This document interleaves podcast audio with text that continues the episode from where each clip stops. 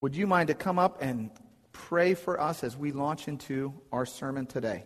Claude and Debbie Bennett are our prayer team leaders, and we just appreciate what they do. There you go. Okay, get this on here. There you go. There you go. Yeah. There you go. All right, got to put a little muscle into it. Okay. All right. Lift our hearts to the Lord. Father, we just thank you so much for your presence. We thank you for your goodness, your mercy, your love, and your kindness. We pray that our hearts would be prepared this morning to receive your word, to grow in your grace. We pray for the pastor that he would just give a good word, God, from you that would be a blessing to the hearers. In Jesus' name, amen. Amen. So we are just finishing one year and just starting another. And this is a time where people begin to reflect on and think about and resolve what it is that they want to do in the coming year, who they want to become in the coming year, what kind of things they want to pick up, and what kind of things they want to let go, right? So as we move into this new year, I want to start with a short series. It'll be about a 5-week series called First Things First, and we're going to talk about how do we prioritize and orient our lives according to the Scripture so that we can have a bountiful, full, rich, and abundant life. And it's a good time to start doing that at the beginning because we want to put first things first. So we start with this at the beginning of the year, and then we'll be working on a lot of other things throughout the year, but we'll do 5 sermons about that at the beginning. And I ran across a couple things that I thought were kind of humorous and sort of touched on the point, so I thought I'd just show them to you really quick. As we're talking about resolutions, this guy says, well, it seems your weight is perfect. You just happen to be 11 feet too short. Some of us are going to work on, our weight this year. This one, I think Rebecca really laughed loud when she saw this one. The guy says, my New Year's resolution is to stop telling you what to do all the time. Here, I wrote down your resolutions for you.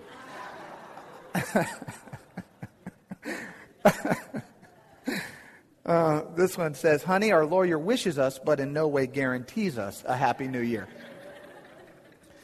So we're going to talk just for a little bit today about first things first, putting things first, setting our priorities, setting our goals, orienting our lives in the direction that we want them to go this year in compliance with the Scripture, the Word of God, and what it means to be a follower of Jesus. We have goals even for this church. I have goals in my mind for the vision of this church, where we're going. As a church, we are growing and developing. We're just over a year old, and there's just infinite potential with this church. And when I look out at this church, I see a church where the seats are full with people craving and seeking God. I see a church where hearts are changed and transformed. People come in here with heavy burdens, difficulties, addictions, problems in their relationships, and they come in here and they get resolved. And there's true results and real changes in people's lives. That's one of the goals that I see for us this year. I want us to focus on prayer this year. We're hoping this year to start a midweek prayer time where we'll have some music and just some prayer, and it'll be low-key, but people can just come together, pray together, lift one another up, encourage one another, strengthen one another, listen to some music, worship God, and I think we can do that this year, and I think that'd be powerful. We're going to launch some theology classes this year, and we have Jason Fry, who's going to help do some theology classes, and about, theology. A lot of folks go, theology, but it'll be cool. Okay, it's going to be deep. We want to make sure we're drilling down into the Word of God and that we're getting what it says, right? So we're going to do some theology classes.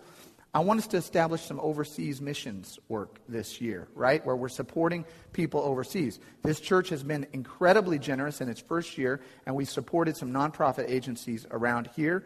In the first year, this congregation has given away over $15,000 to people who are in need. And that's amazing.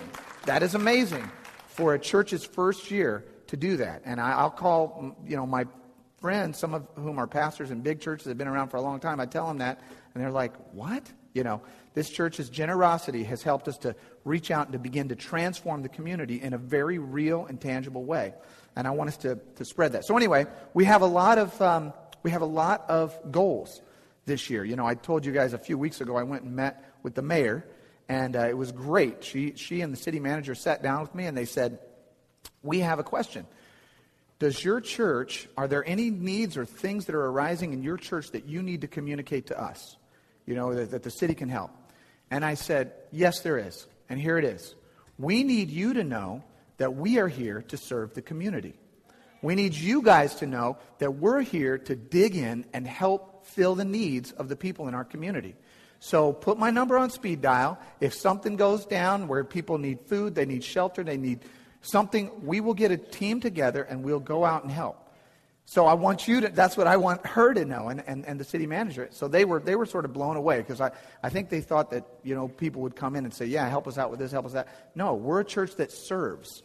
We didn't come to be served. We came to serve, like Jesus who gave himself a ransom, right? So anyway, it was an awesome meeting.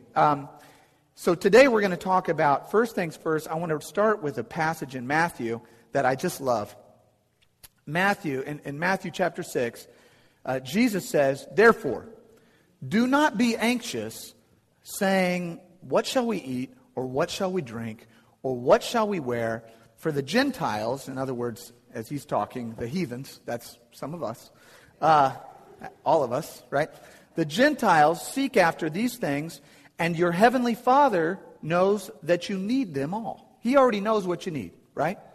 But seek first the kingdom of God and his righteousness, and all these things will be added to you.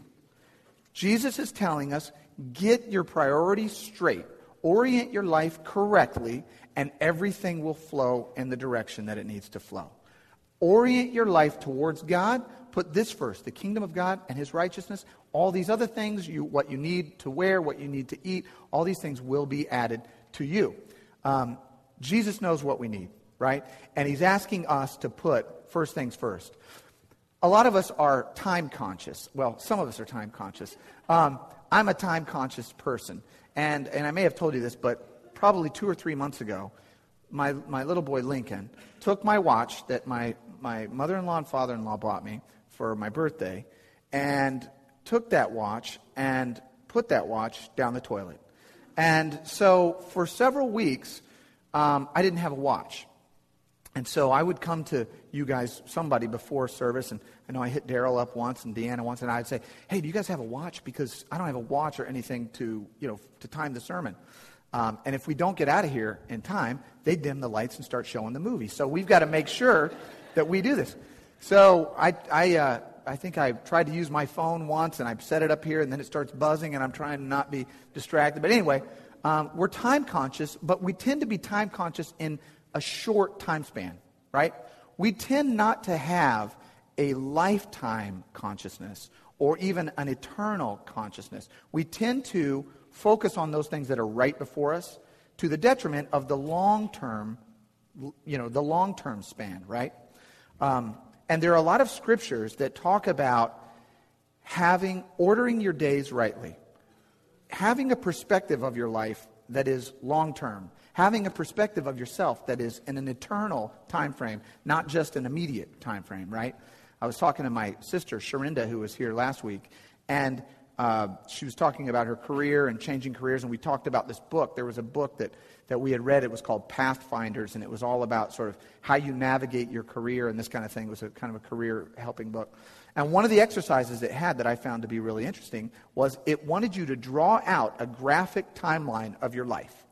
Start at the date you were born and literally draw a timeline, and then pinpoint these instances in your life that have been meaningful to you up to the point where you are now, right? So if you're, 40, then you pinpoint all the way up to here. And then it says, pinpoint those instances in your life that you anticipate or that you desire, that you want, right? And have a long-term perspective of your life. I found that exercise to be very helpful because, again, a lot of times we just focus on what's right in front of us. But the scripture says, focus on the big picture. Why? Because life is short. Because of the brevity of our experience here on earth, right? Remember that we are spiritual creatures. We happen to be having a temporal existence. We put on flesh that we carry around with us. It's part of us, but our real existence is a spiritual existence. And that spiritual existence lasts forever. Okay? So we're walking around in a temporal body. Our bodies will fade and turn to dust, but our spirit is here forever, right? The scripture says in Psalm 39, 4 and 5, it says, Lord, make me know my end and what is the measure of my days. Give me an orientation on the length and the measure of my days. Let me know how fleeting I am, how quickly I go. Behold, you have made my days a few handbreadths. Handbreadths is this. That's like a handbreadth, right? You've made my days a few handbreadths, and my lifetime is as nothing before you. Surely all mankind stands as a mere breath. Take a breath. Right? That's the length of mankind's existence on the earth from God's perspective. It's like that. And then the scripture says, Selah. And what that means is, hang out and think about that for a second. Just chill right here and think about what I just told you. This term Selah, it turns up 74 times in the scriptures. It turns up in 39 different Psalms, and it turns up 3 times in Habakkuk. And some scholars think that it's a musical notation where, you know, because they used to sing the Psalms, not just read them and say them. They used to sing them as a congregation. And then Selah would be like the musical interlude, right? So it'd be like, here's the Psalm, and then it's like, Selah, break it down. And then the instruments would just do their thing, right? They would go off and do the instrumental version. You know, if it was James Brown singing the Psalms, he would say, take me to the bridge, right there, Selah.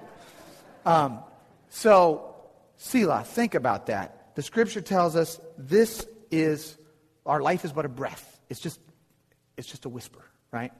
I came across a really interesting article several weeks ago about a girl in Pennsylvania, a teenage girl who has this rare disorder, and it affects the thalamus and the hypothalamus in her brain. And it's called the Sleeping Beauty disorder. And what happens is, when people have this disorder, they sleep. She can sleep for I think the longest that she slept was 64 days in a row. She normally sleeps 19 hours. I mean, on a normal day, she'll sleep 19 hours straight. And then she slept for long episodes and long periods. And this is a very rare disorder, but it does happen. Since she has been born, she has only been awake for 3 Christmases. I think she was 19 at the time the article was written. She just sleeps all the time. Some of us have to be careful that we're not sleepwalking through our own lives. You know how when you fall asleep and then you wake up, the 8 hours or, you know, however long it's been, went by like that. So if you can imagine sleeping for 2 months, waking up and going, what has happened for the last 2 months, right? Missing school, missing work, all that kind of stuff. But a lot of times I think in our lives, if we're not careful, we can wake up and go, what just happened to the last 5 years? You ever do that? Sometimes I look at my boys and I go, how is there a 4-year-old in my house right now? That's weird, because we just got married like 10 minutes ago. Time just slips by. It's fast. It's quick. And Psalm chapter 90, I'm going to read you an extended part of this because I really love this. Psalm 90 says, first it gives God's time span. It says, before the mountains were brought forth, or ever you had formed the earth and the world, from everlasting to everlasting, you are God. So here's God's lifespan. Always. Before the mountains, before the earth, before the universe, before anything, there was God. God is, always was, always will be. You return, he says, man to dust, and say, return, O children of man, for 1,000 years in your sight are but as yesterday when it is past. Some of your translations will say, 1,000 years is but a day. It's like this. It's just a click. When it is past, or as a watch in the night, the way the Hebrew, the Israelites did time was in watches. They would have sentinels that would be up at night watching to make sure that enemies didn't come. And so they would have a watch, and a watch would be 4 hours. It'd be from, sort of sundown till 10, from 10 till 2 a.m., and then 2 till the morning. So they would have these 4 hours. And the scripture is saying it's like a watch. It's like a 4-hour time span that's gone. The years of our life are 70, or even by reason of strength, 80. Scripture says, you know, if you're really strong, you get 80.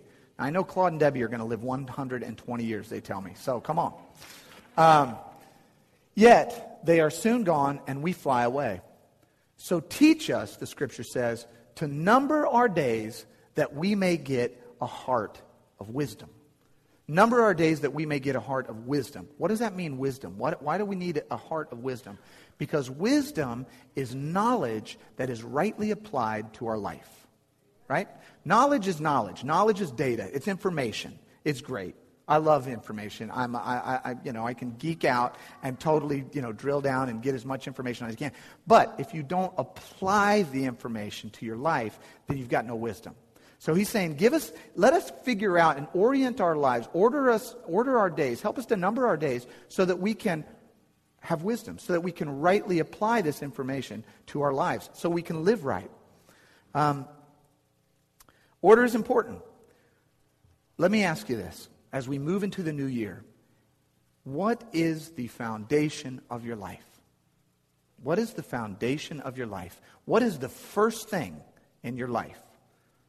Because whatever that first thing is, everything grows on top of that. Everything builds up on top of the foundation that you have in your life. Okay? I'm going to give you sort of a fun example here. Who knows what this is? So, this is the Leaning Tower of Pisa. In 1178, this thing went under construction. And by the time they got to the second row of columns, it had begun to lean. It had begun to tilt. This is a long time ago, all right? It had begun to tilt. So what the designers did is they said, I know what we'll do. We're tilting a little bit. So on the low side, we'll build taller pillars, and then it'll even out, right? But guess what happens when you build taller pillars on the side that's already leaning? It's heavier, right? What does that do? It leans a little bit more. They had to stop building for 100 years. 100 years they stopped, and that helped the soil to stiffen up a little bit. And then back in the 90s and in the 80s, well, then they kept building, and it just kept leaning. The thing has been falling down since 1178 AD. Slowly, thank goodness. But it has slowly been falling down since 1178. Here's a picture of the tower that you don't see often. This is the backside of the tower. Back in the early 90s, some engineers said, here's what we're going to do. We're going to take 2 million pounds of lead weight, and we're going to put it on the high side. And we're going to try to push it back down, right? And then they took cables. This is all true. They wrapped a belt around the Leaning Tower of Pisa, and they took cables, and they stretched them a block away, and they anchored them into the ground because the thing's fallen over. And then they took drills and augers, and they went down under the high side of the Leaning Tower of Pisa, remove some soil to try to crank it back this way. And back within the last, 20 years, the Leaning Tower of Pisa, for the first time in its history, has stopped falling down, right? But why did they have to go to all these bizarre measures in the first place? Why is because they built the entire thing on a 3-meter foundation, on a nothing foundation. They didn't build the right foundation. So they had soft soil under there, and when they put this puny little foundation on there, the whole thing starts to fall over, right? What I'm trying to illustrate here is that if we don't build our lives on a rock-solid foundation, then we're going to be trying to do little fixes here and there, little adjustments here and there, to try and reorient our life to keep us from falling over. Amen? Do you feel that one? So if we don't build a rock solid foundation, we're just going to keep slipping. And we're going to try to patch it up with this. We're going to try to patch it up with that. We're going to try to patch it up with, whatever it is that we think might help us in that moment. But until we build a foundation, start all over, scrap the dirt underneath it and build a strong foundation, we're not going to be able to stand up straight. I want to show you a couple scriptures, but before we do that, I just want to quickly 3 little points that I want to draw out of this to help us set or orient our lives for this year. Number 1 is we want to make a commitment. How many of you have been doing, have ever done this? You're standing at the edge and you're like, I really want to jump. There's a show that I saw this week, and I've only seen a few episodes, but it's kind of interesting. It's called Shark Tank. And what it is these four investors, multi-millionaire folks, and they sit behind this panel, and all of these guys who are starting businesses, but they want seed money, or they want some money to help build their business, they'll come and they'll pitch their business to these sharks, right, to these billionaires. So this week there was a guy who had this kind of a cool idea. He was a distributor, beverage distributor, and he came to the Shark Tank and he said, here's my plan, here's my business plan, here's how it's working, here's how many units I've sold, here's what I'm doing. And he was doing well. But he really needed some additional capital to really blow this thing out and make it work, right? 3 investors loved the idea.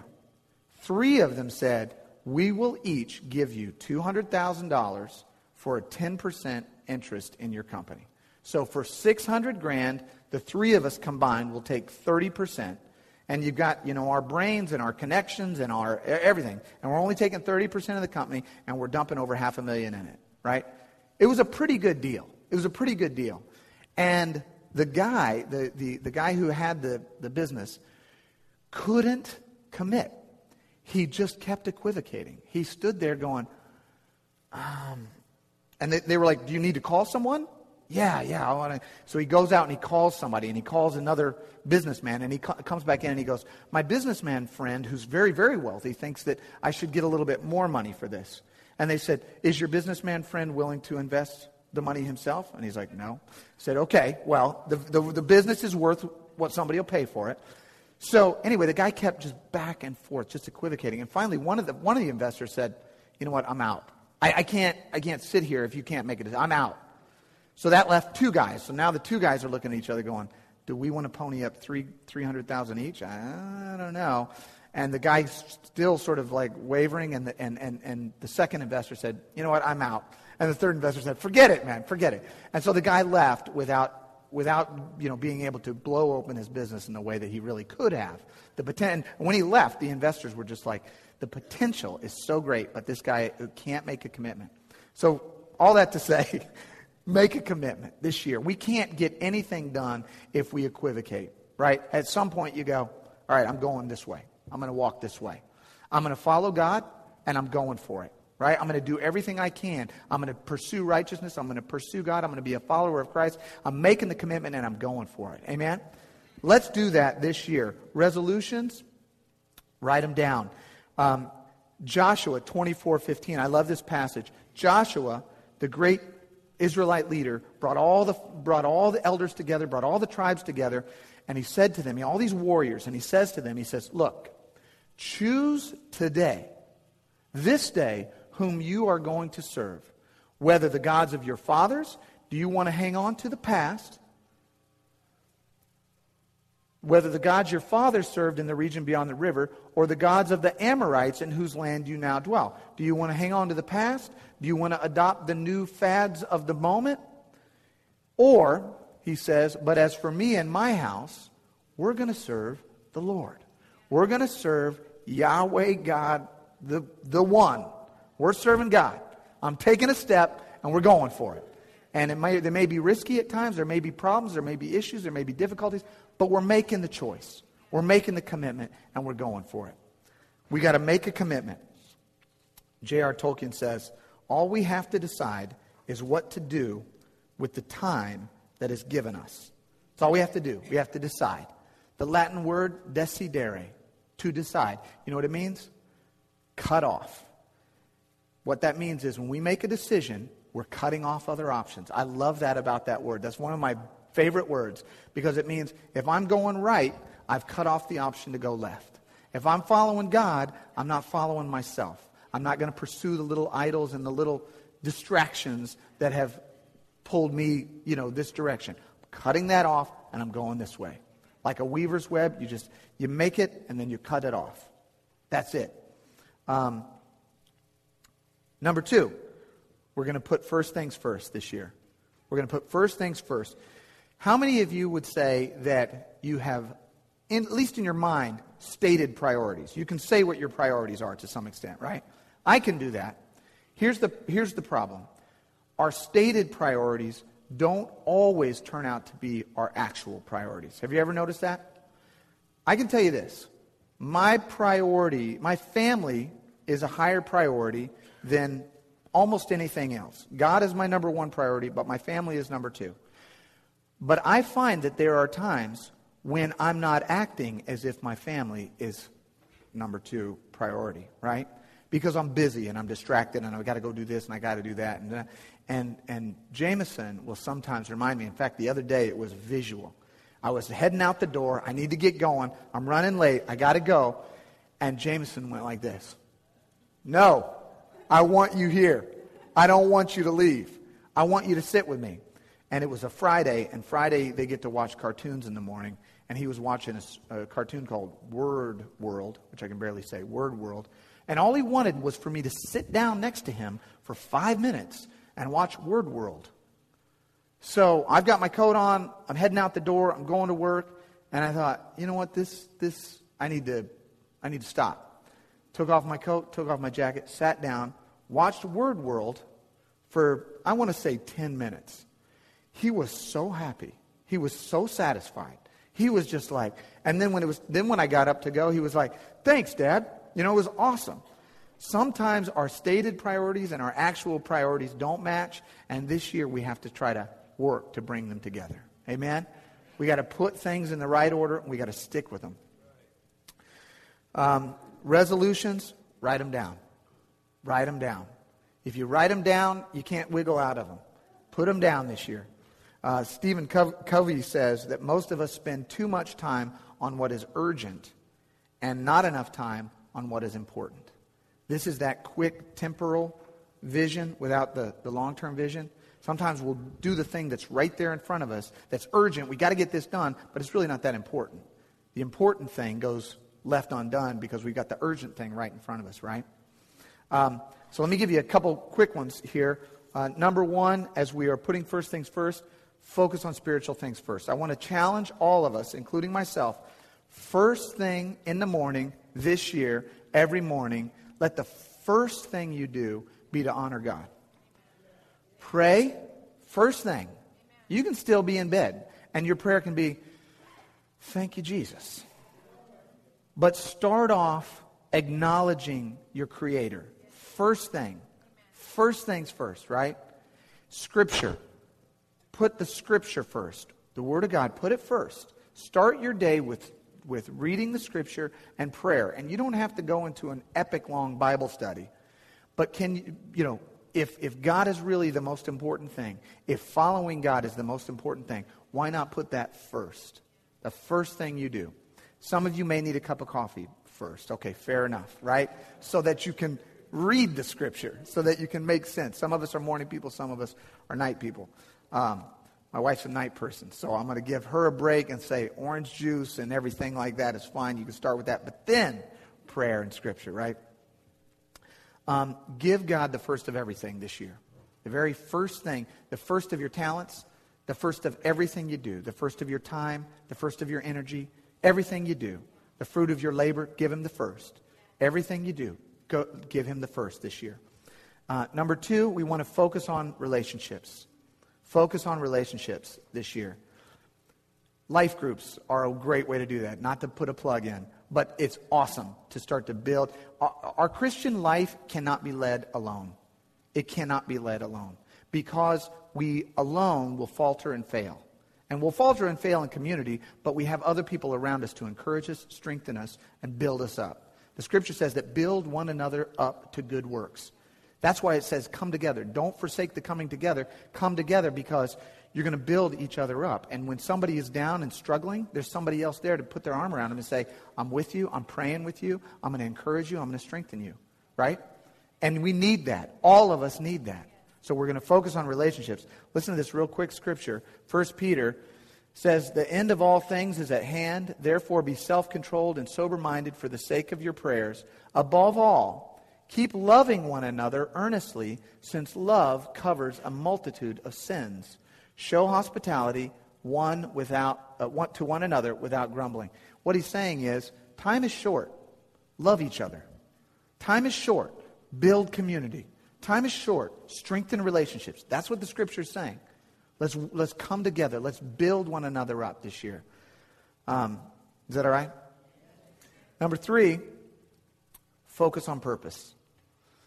I absolutely believe that every single human being within the sound of my voice and on the planet is here on purpose. I honestly believe that. I used to use the phrase, by the accident of my birth. That used to be a phrase that I used and said, by the sheer accident of birth, I was born this way into this family. I don't believe that anymore. I don't believe that we're accidental. I really don't. I believe that God purposely put each one of us here. And everything he does is for a purpose. God is sovereign. He is in charge of the universe. And if you're here for a purpose on earth. God has a purpose for your life. And I remember very clearly the first time that I came to that conclusion, or that I at least acknowledged that possibility, because I was not a believer for many years, as you know. And there was a period when I was sort of struggling to think about, maybe should I believe in God? Do I believe in God? And I was really questioning that. And I remember thinking to myself, I was in an apartment in California, and I was sort of thinking about this. And I remember thinking, yeah, but it's just by accident that I was born into this family, into this, home where these guys are preachers, and my parents are Christians, and people pray for me, and it's just by accident, and da-da-da. And then I thought, now wait a minute, what evidence do I have that this was sheerly an accident? Because it's possible that it's not an accident. It's possible that I was born into this family, in this way, with these characteristics, with this personality, for a purpose. It's possible that there's something behind this, right? And that's when I first, and it's sort of a crack in my worldview when I started to go, wait a minute, maybe God is real. Maybe God has something for me. Maybe there is meaning in life. Maybe there is purpose in life. And I've come to be fully convinced of that. And so I want to say to you, let's focus on your purpose. What is it that God has put down in your heart? And we talked about calling and all that last week. But what has God put in your heart to do and become? You have a purpose. And in fact, in 1 Peter, he continues in that same verse. He says, as each has received a gift, use it to serve one another as good stewards of God's varied grace. Whoever speaks, as one who speaks oracles of God. Whoever serves, as one who serves by the strength that God supplies. In other words, you guys all have different strengths. You have different purposes. You have different values. We're all one body, and we all have different functions, right? We all do different things. Nobody's more important. Nobody's less important, right? There's no Greek. There's no Jew. There's no Gentile. There's no male. There's no female.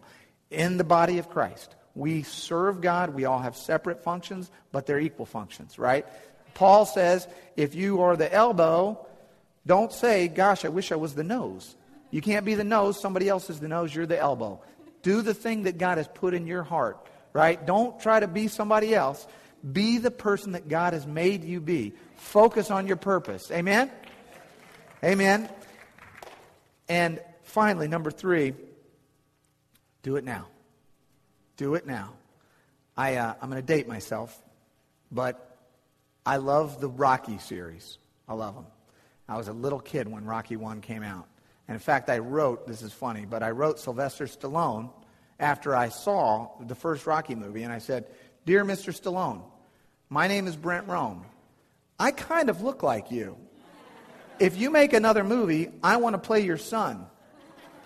And I went to the library and got, I don't know if it was his agent's address or whose it was, and I sent it to him. And I'm still a little bit ticked off at Sylvester Stallone that I haven't heard back from him from that letter. So, but anyway, that's a complete aside. We can delete that from the recording, Sean. Thank you. But the thing is that the thing that I was reminded of in that series is that there's a scene in Rocky III, all right, where Apollo Creed is training Rocky, and he's training him and he's sparring with him, right? And Apollo is, this, like it's see you smiling ear to ear, and Apollo is sparring with him, and he's just beating him up, and Rocky is just like can't pull it together, you know, and these images of Clubber Lang, remember Mr. T, are like in his head, and Rocky's freaking out. What am I going to do? And Apollo Creed is saying, come on, man, come on, pull it together. Let's go. You got to train. You got a fight coming up. And Rocky says, you know, we'll come back in tomorrow. We'll come back in tomorrow. We'll be good. And Apollo Creed says, there is no tomorrow. There is no tomorrow. Yeah, so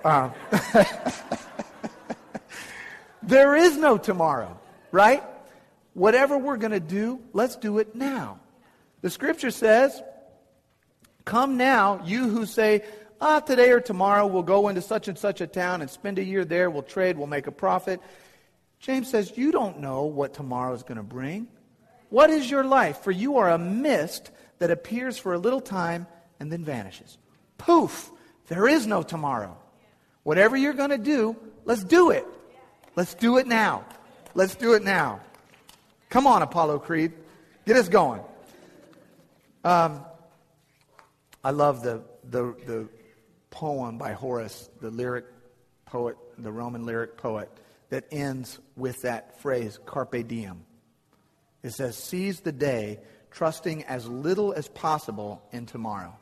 Because you don't know what is going to happen tomorrow. We don't have tomorrow. We have now. We have the present. We have right now. Ecclesiastes says the same thing. I think I skipped it. Oh, I might not have put it up here. But it says, he who observes the wind will not sow, and he who regards the clouds will not reap. In other words, if you're waiting for the perfect time, it isn't going to happen, right? If you're sitting there going, I think I'm going to sow a harvest or sow my seeds as soon as the temperature is exactly right, you're not going to sow the seeds, and you're not going to reap the harvest. Don't hesitate. Don't procrastinate. Do it now. Amen? Benjamin Franklin says, you may delay, but time will not. Time just keeps on going. I'm going to close with, before I get to that scripture, there's a pastor friend of mine, Dan Dean. He's one of our overseers of this church, and his church down in Texas is a supporter of this church, and they were a big help when we launched. And he called me last week, and we were talking about he knew my dad really well, and my dad, who was also a pastor, used to love every New Year, and some of you guys know him. Every New Year, he would come up with a theme for the new year. And he just loved to do it, and always rhymed, right? It'd be like, let's close the door in 2004, right? Right? It'd be like, time to thrive in 1995. And I remember as a kid, I couldn't wait until the sevens, because he always struggled with the sevens. It'd be like, shooting for heaven in 2007, right? It was just like, sevens are hard to rhyme. You've got leaven, you've got heaven, you've got replevin. There's not much you can do. But anyway, so Dan Dean was reminding me of this, and we were kind of laughing, and he said, but your dad did have one phrase that has always stuck with me. And my dad had this phrase where he would say, live while you live. Live while you live. Be in the present, do it now, go for it. And even today, if you go to Arizona, where my father's buried, that's what's written on his tombstone. Live while you live. Because that was his mantra. That was his theme. Let's do it. Let's do it now. Let's go for it. Right? James, let's end with James. I mean Matthew, sorry. Therefore, do not be anxious, saying, what shall we eat? Or what shall we drink? Or what shall we wear? For the Gentiles seek after all these things, and your heavenly Father knows that you need them all. But seek first the kingdom of God and his righteousness, and all these things will be added unto you. Amen? Let's seek the first things first this year. Let's seek first things first. Let's make a commitment. Let's do it now. Amen? Can we do that? I feel inspired. Do you feel inspired? Amen. All right, let's pray.